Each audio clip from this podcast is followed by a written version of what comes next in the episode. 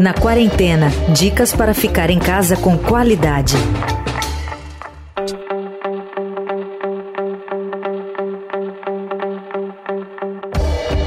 Olá, hoje é sexta-feira e o Na Quarentena está de volta. Eu sou Bárbara Rubira e essa semana quem está comigo mais uma vez é o Gustavo Lopes. Tudo bem, Gustavo? Tudo certo, Bárbara. Olha, vou te falar uma coisa, hein?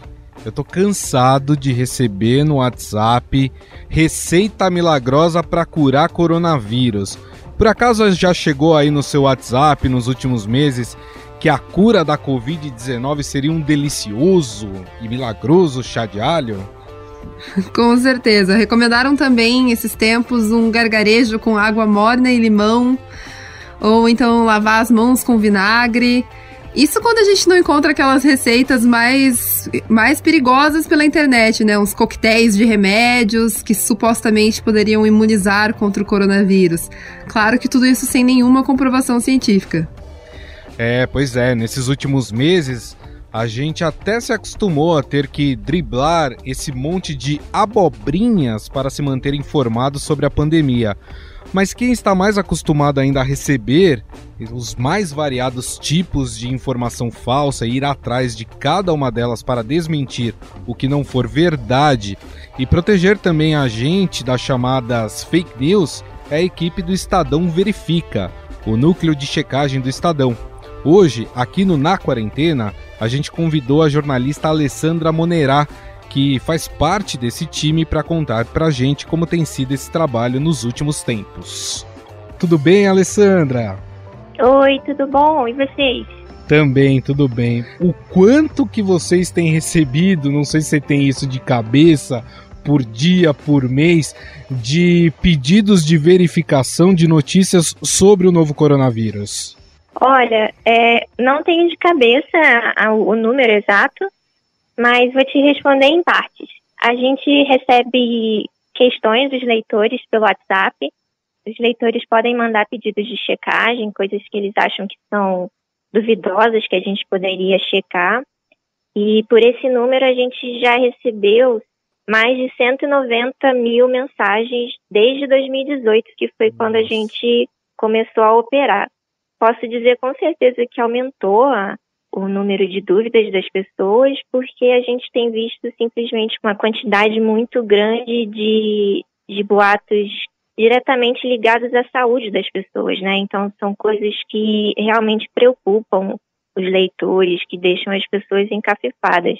Ale, como o Gustavo comentou, a gente tem visto as receitas mais mirabolantes, como supostas curas do Covid, rodando pelos grupos de WhatsApp, também algumas coisas mais sérias, mais preocupantes. É, o que, que vocês mais têm visto por aí nesses últimos meses trabalhando com a pandemia? Tem várias coisas que a gente vê online. Eu acho que tem dois tipos de desinformação em relação a essa questão de falsas curas. Uma coisa que a gente vê é, são as pessoas falando, tipo, curas caseiras, assim, tipo, ah, minha avó faz chá de boldo e isso dá certo. Ou faz chá com alho e dá certo.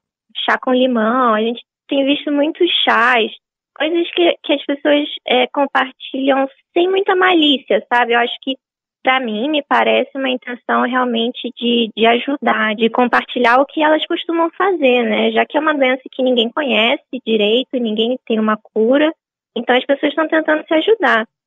Mas também tem uma segunda parte que a gente tem visto muito das pessoas compartilhando remédios que ainda não têm comprovação científica. Aí entra aquela história toda, né, de cloroquina, azitromicina, é, ivermectina, são remédios que tiveram alguns resultados promissores iniciais, às vezes foram resultados em laboratório só, não foram testados em humanos, e aí passam a ser a grande salvação nas redes sociais, né? É, até médicos mesmo que espalham esse tipo de boato. Essa segunda parte não é tão absurda, né, quanto você falar que um chá vai curar a Covid, mas eu acho mais perigosa, porque uhum. as pessoas realmente acreditam, né? Isso pode influenciar a maneira como elas se protegem, sabe? Elas podem deixar de, sei lá, usar máscara por acharem que estão protegidas, ou sei lá, deixarem de fazer isolamento social, esse tipo de coisa. Claro. Então, tem esses dois tipos, assim. Para mim, os dois são igualmente absurdos. Ale, eu queria também que você explicasse um pouco pra gente como que é o método de checagem de vocês, desde a checagem de boatos que parecem assim mais obviamente falsos, como é dessas curas caseiras, até boatos, digamos assim, mais sofisticados. Como é que funciona todo esse processo de vocês? Bom, é meio parecido com o processo de apuração tradicional do jornalismo, né? A diferença é que a gente é estimulado pelo leitor, né? O leitor que manda pra gente checar ou a gente vê nas redes sociais que está viralizando algo. E aí a gente pega para checar. Primeiro a gente seleciona as coisas que estão mais virais, que as pessoas estão compartilhando mais, as pessoas estão comentando mais. E aí a gente tenta selecionar dentre essas coisas mais virais o que pode ter mais impacto, mais relevância, pode prejudicar alguém, pode, não sei, envolve algum assunto é, relacionado a políticas públicas, ao debate público. Depois de selecionar, a gente vai checar essa, essa alegação que está rolando nas redes sociais com várias fontes diferentes. A gente pode consultar bancos de dados públicos, estudos disponíveis publicamente, especialistas sobre o assunto, é, fontes do governo. Então, a gente vai tentar pegar o máximo de fontes possíveis que possam corroborar ou desbancar essa afirmação que a gente está checando. E aí, depois disso, a gente edita e publica. Muito bem. É, Alessandra, para a gente encerrar, uma pergunta pessoal para você, nesse período todo que você trabalha na editoria do Estadão Verifica, tem alguma coisa que foi mandada para vocês que você tenha de cabeça aí que você olhou aquilo e falou: Meu Deus, o que, que é isso? É, que tenha ficado marcada na sua mente? Ah! pode ser sobre Covid, pode ser de outro assunto também. Ah, tem muitas coisas, né? Acho que cada dia a gente se surpreende mais. Eu estou no Estadão Verifica há dois anos e realmente a criatividade das pessoas tem aumentado. Mas não sei, cara, eu acho que sobre Covid, uma que me deixou bem, bem triste, assim, sabe? Foi uma que é, recomendava autoemoterapia para curar a Covid-19, que é você tirar um pouco de sangue das nádegas e aplicar esse sangue na sua veia. Nossa. Não tem nenhuma comprovação científica. Sim, é, sim. Pode ser, inclusive, perigoso, danoso à saúde. Claro. Enfim, tinha muitos compartilhamentos, muitos mesmo. Tipo, milhares de pessoas estavam compartilhando aquilo. Então aquilo deu uma assustada, eu fiquei triste. Eu Mas também tem coisas engraçadas. Tipo, nessa pandemia, é, é engraçado que tem boatos que tentam negar a pandemia, negar a existência de um perigo em relação à Covid-19 e ao mesmo tempo tem pessoas tentando inventar perigos irreais, sabe? É, pessoas falando das vespas assassinas que chegaram ao Brasil, sei lá, o, o homem pateta. As pessoas vão inventando outras ameaças, sabe? Que não tem comprovação de que sejam ameaças sim, mesmo. Sim. É, não sei se eu chamaria de engraçado também, né, gente? Não, curioso, curioso, né? São curiosos, Cu curiosos. Mas, assim, não porque são curiosos que não deixam de ser perigosos também, né? Exatamente. É, a gente tenta levar tudo a sério, né? E claro. realmente tentar avaliar o impacto que aquela peça de desinformação pode ter na vida das pessoas. Para as pessoas que receberam uma informação e que estão desconfiadas da autenticidade daquela informação, como é que elas fazem para enviar para o Estadão Verifique, hein, Ale? Então, elas podem mandar o WhatsApp, é o 11 99 263 7900. A gente só pode checar fatos, né? Tipo, Sim. datas, é, afirmações. Alguém falou isso ou não falou isso? É, isso tem comprovação científica ou não tem, fatos históricos. A gente não pode checar opiniões, previsões do futuro, é, nem conceitos muito amplos. Claro. E aí as pessoas podem entrar em contato pelo WhatsApp ou também a gente tem Twitter, tem o, o e-mail também. Podem mandar um e-mail que é o estadãoverifica.estadão.com. Perfeito, maravilha. Essa Alessandra Monera, ela que é da nossa editoria aqui do Estadão Verifica, que faz a checagem aí de todos esses fatos e avaliam para vocês se de fato é uma notícia verídica ou se é uma fake news. Ale, queria muito te agradecer, viu, por esse bate-papo, foi muito legal. Ah, que isso, obrigadão pelo convite. Alva, se a senhora quer ser realmente respeitada como síndica, a senhora bem que podia organizar uma caravana aqui desse jambalaya aqui para que as pessoas doassem sangue. A senhora tem que esclarecer aos condôminos que estamos vivendo uma epidemia. É. Não há epidemia alguma. Comunista! Cuidado com o disco voador. Tira essa escada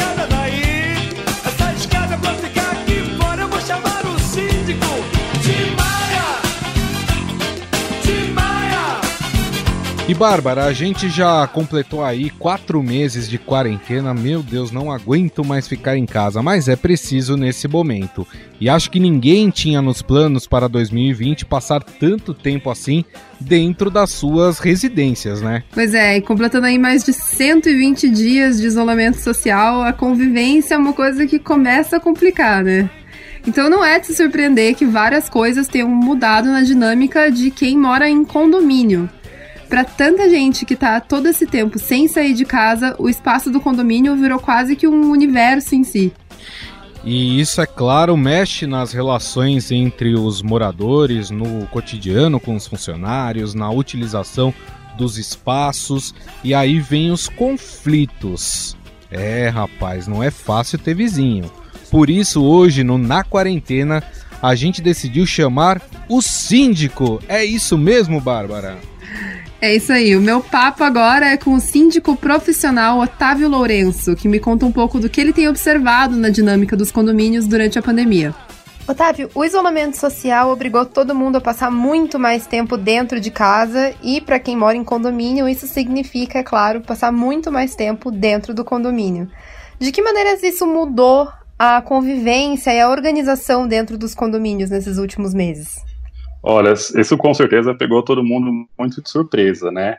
Não só os síndicos que não estavam preparados para assumir essa nova responsabilidade, que é gerenciar ainda mais conflitos, né?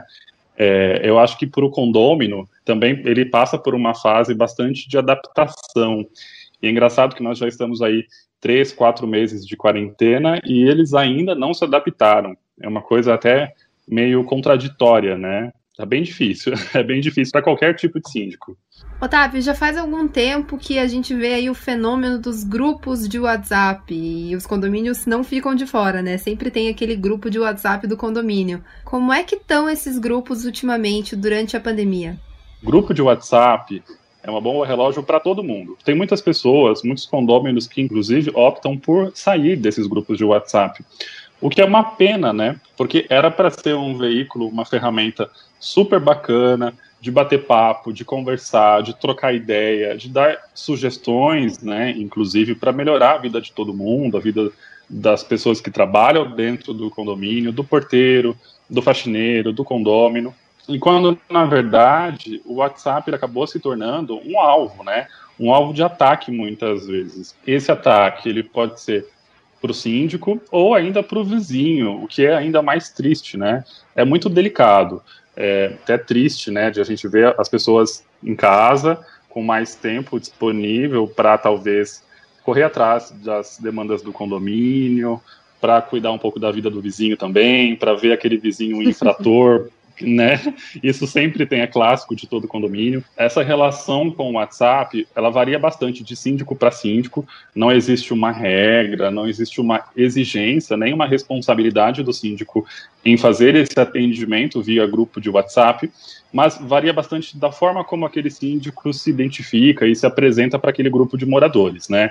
E a gente percebe, Bárbara, que isso também acaba variando bastante do perfil do condomínio. Seja ele grande ou pequeno, o grupo de WhatsApp ele pode dar muito certo em condomínios gigantescos ou pequenos, e, e, assim, uma coisa não tem muito a ver com a outra, é muito mais com relação ao perfil de fato daquele grupo de moradores que moram ali naquele condomínio, naquele empreendimento.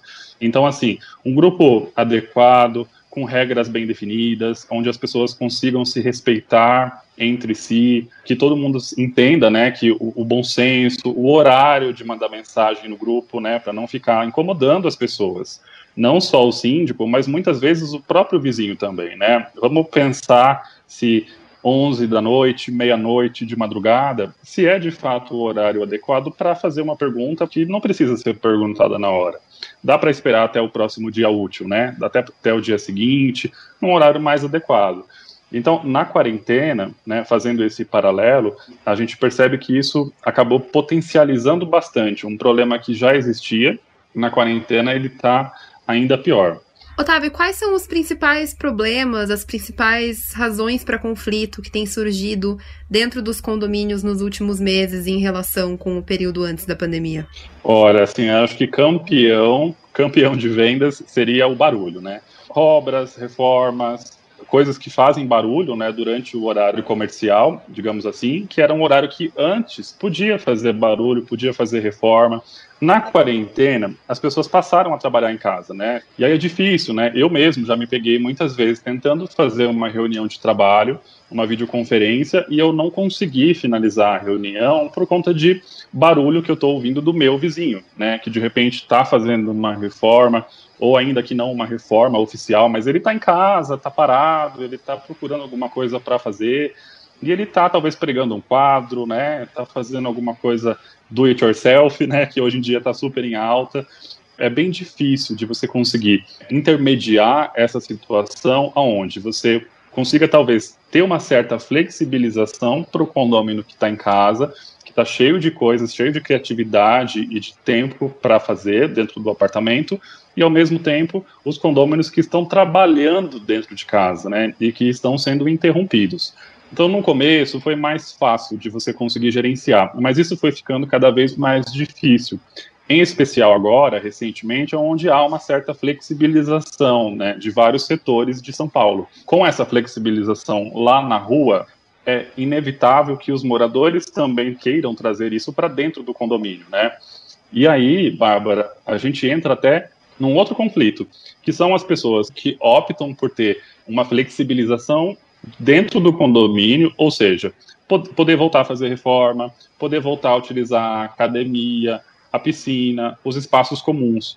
E tem uma grande parcela também dentro desses mesmos condomínios que são contras. Há uma grande parcela ainda preocupada e que não concorda com essa flexibilização dentro do condomínio. Elas se sentem, inclusive, vulneráveis, né, prejudicadas. E por mais que haja um cuidado, né, do condomínio, da equipe de limpeza, da higienização, de todas as cautelas que todo mundo já faz, né? Nós já estamos bastante treinados com relação a isso, né? Ainda assim há uma grande preocupação. E aí entra nesse conflito até entre os vizinhos. O que a gente tem tentado seguir é através de enquete. E aí é democracia, né? Como tudo em condomínio, a maioria vai vencer, a decisão da maioria. Otávio, para fechar, a gente falou muito aqui de conflito, de problema, mas ao mesmo tempo, em tempos de isolamento, o condomínio se torna também uma comunidade, né, em que as pessoas podem se ajudar, podem vender coisas. A gente tem visto muitas iniciativas muito bacanas nesse sentido também. Como que você vê a transformação do condomínio nessa comunidade, nesse momento em que tá todo mundo tão sozinho? Ah, é fundamental, né, Bárbara? Fundamental eu ouso dizer que esse é o lado bom, né? Como tudo nessa vida, nós temos prós e contras, né? Nós temos o lado bom, o lado construtivo, o aprendizado, também temos a parte chata, né? A parte ruim. E quando a gente fala de condomínio, essa união que as pessoas também precisaram, né? Elas foram ali jogadas e impostas a de fato criar esse sentimento de união, de, de, de, pensar, não, a gente não tem jeito, vamos, precisamos agora nos unir para ajudarmos um ao outro. E a gente percebeu isso crescendo assim nos condomínios, né? É, seja pessoas se oferecendo para esses casos confirmados, para que eles não precisem ficar se deslocando para ir até o supermercado, até o açougue, a padaria. Muitas pessoas dos meus condomínios elas se dispuseram, né? Deixaram ali um recado, para que, assim, quando precisar sair, quando precisar de alguma coisa, avisa aqui nesse canal que nós definimos, e aí vai alguém, que é um voluntário, combina a forma de pagamento, é, vai lá, compra na padaria o pãozinho, o leite, o café, entrega também de uma forma segura para esses apartamentos. E isso foi uma atitude assim que que transformou de fato o condomínio, sabe? É até muito bonito de ver. A gente vê também condomínios que conseguiram colocar, né, dependendo do perfil do condomínio, do tamanho do condomínio, pequenas vendas, pequenos locais assim de comprar de fato produtos, alimentos dentro do próprio condomínio para evitar das pessoas saírem. Eu tenho condomínios que colocou é, assim caixas de arrecadação de alimentos não perecíveis, entre outras pequenas coisas, né?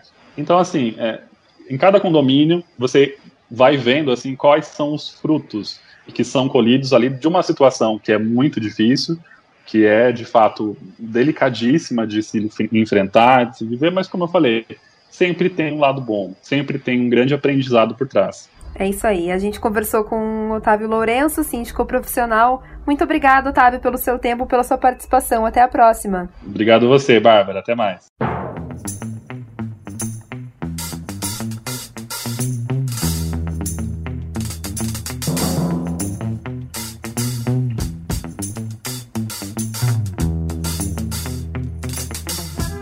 E agora está no ar mais um quadro que eu aprendi na quarentena com ela, Bárbara Rubira, e eu quero saber qual é a dica de hoje, Bárbara.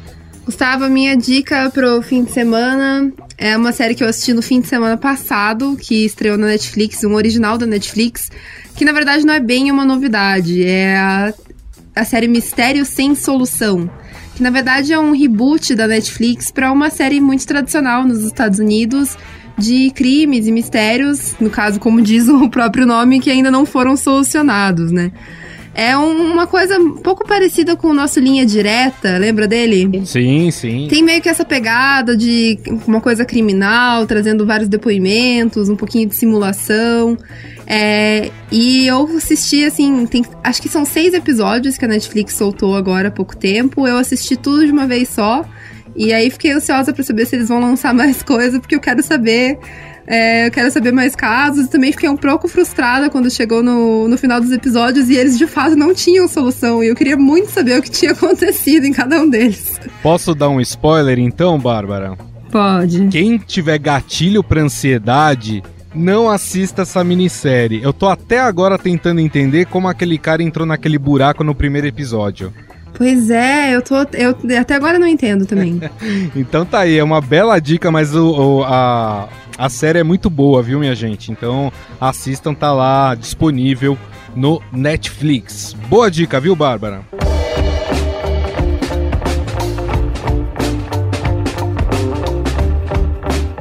Bom, eu, Bárbara Rubira, me despeço por hoje. A gente está de volta com o Estadão Notícias na segunda-feira, é isso, Gustavo? É isso mesmo, segunda-feira, logo cedinho, temos aí o Estadão Notícias.